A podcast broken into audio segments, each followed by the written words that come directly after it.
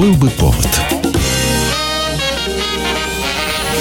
Здравствуйте, я Михаил Антонов, и эта программа «Был бы повод» 18 мая на календаре, и рассказ о событиях, которые происходили в этот день, но в разные годы, ждет вас в сегодняшней передаче.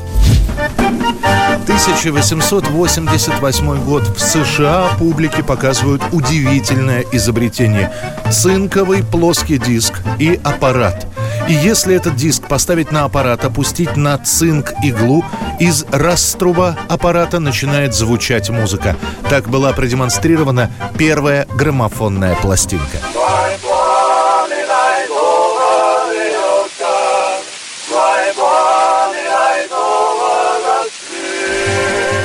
Изобретатель и первой пластинки из самого аппарата, который будет называться граммофон, Эмиль Берлинер добивается практически для того времени невероятного. Лишь у самых богатых и состоятельных граждан тогда, в конце 19 века, были фонографы, которые использовались просто как дорогое развлечение, потому что расслышать сквозь шипение на валике собственный голос, а главное узнать в этом голосе себя, была задача не из легких. Граммофон передает звуки намного четче. А самое главное, что в перспективе это, имеется в виду пластинки, можно сделать массовым производством.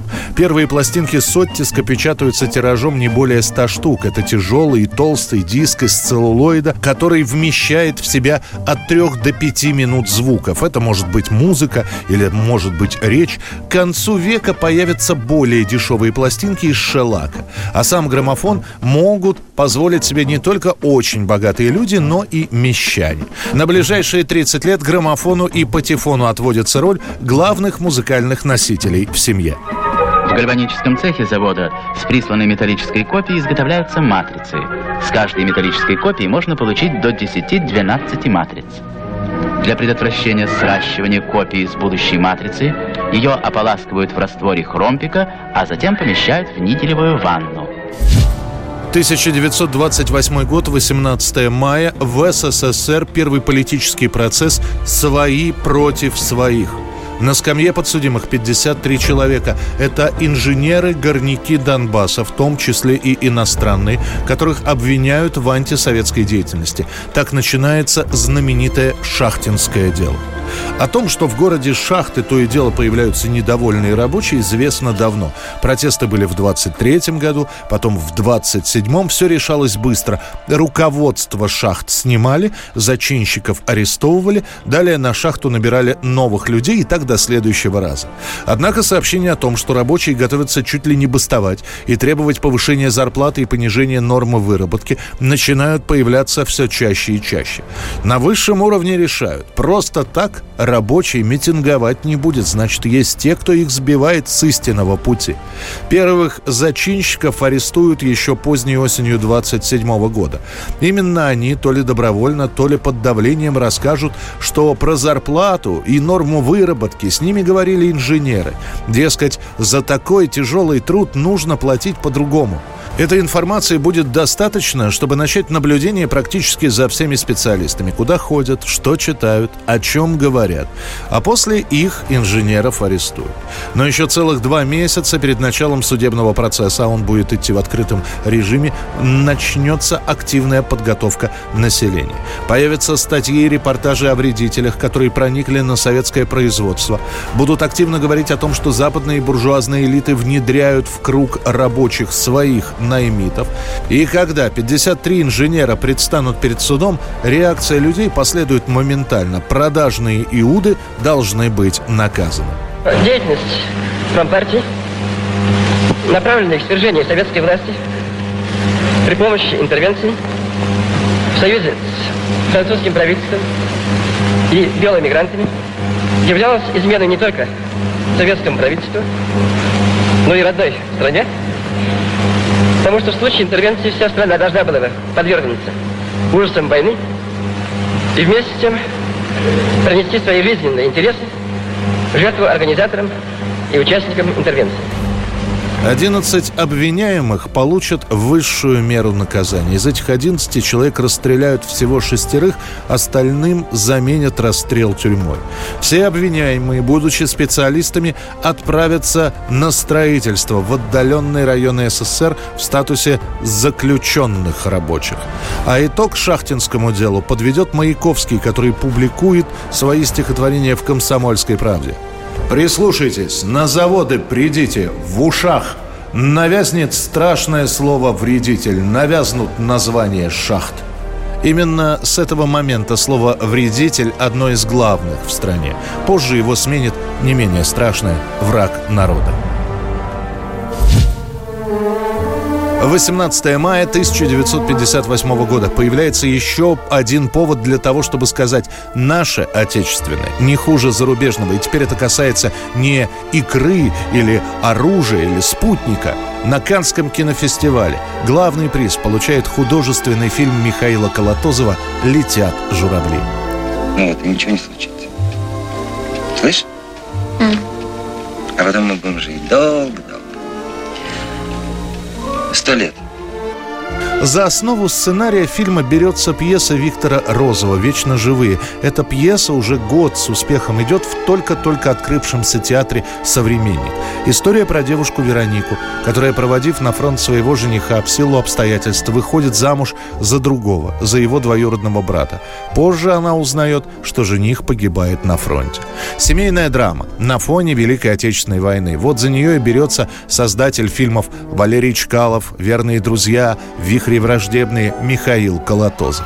Однако ленту после того, как она готова, чуть было не кладут на полку. Глава государства Хрущев в театры не ходил, а вот кино смотреть любил. Но после просмотра «Летят журавли» он задает вопрос. И кому из советских граждан будет интересен этот фильм про шлюху? Мне его невесту теперь разыскать надо. Ух, любил он ее. Спасет ленту «Летят журавли» то, что ею заинтересуются сначала французские кинопрокатчики.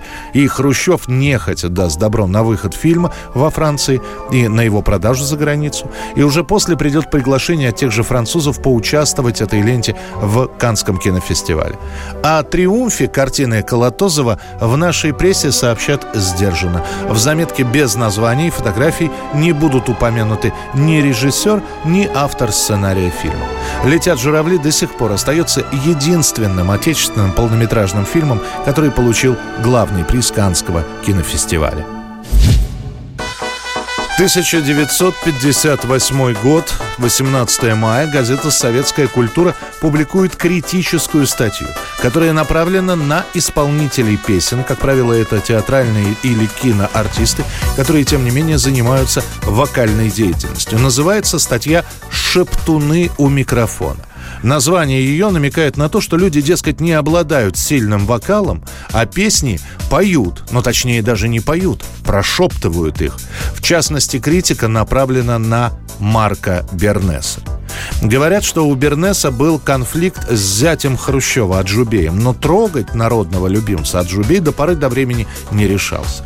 Случай представился после концерта в Кремле. Бернес спел, его стали аплодисментами вызывать на бис, но Бернеса предупредили, что по регламенту повторных выходов не положено, и певец так и не вышел на бисы. В итоге Хрущев пробурчит, жалко ему, видите ли, лишний раз спеть для народа. Именно вот после этой реплики в прессе начинают появляться статьи, критикующие Бернеса. И петь-то не умеет, и какие-то левые концерты дает. И вообще злостный нарушитель правил дорожного движения. Для этого напишут даже отдельную статью «Звезда на Волге». Практически до самой середины 60-х годов Марк Наумович Бернес отлучен от радио и телеэфира. Я летаю в разные края. Кто же знает, где мы завтра будем? Дождик привожу в пустыню я.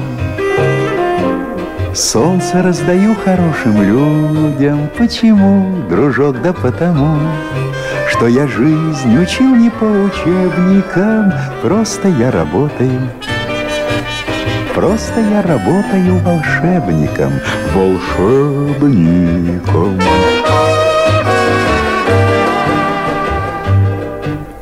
Ты идешь, идешь по январю, Холодно следы, как многоточие. Хочешь, я с тобой заговорю? Руку дам станет путь короче. Почему, дружок, да потому, что я жизнь учил не по учебникам, просто я работаю. Просто я работаю волшебником, волшебником.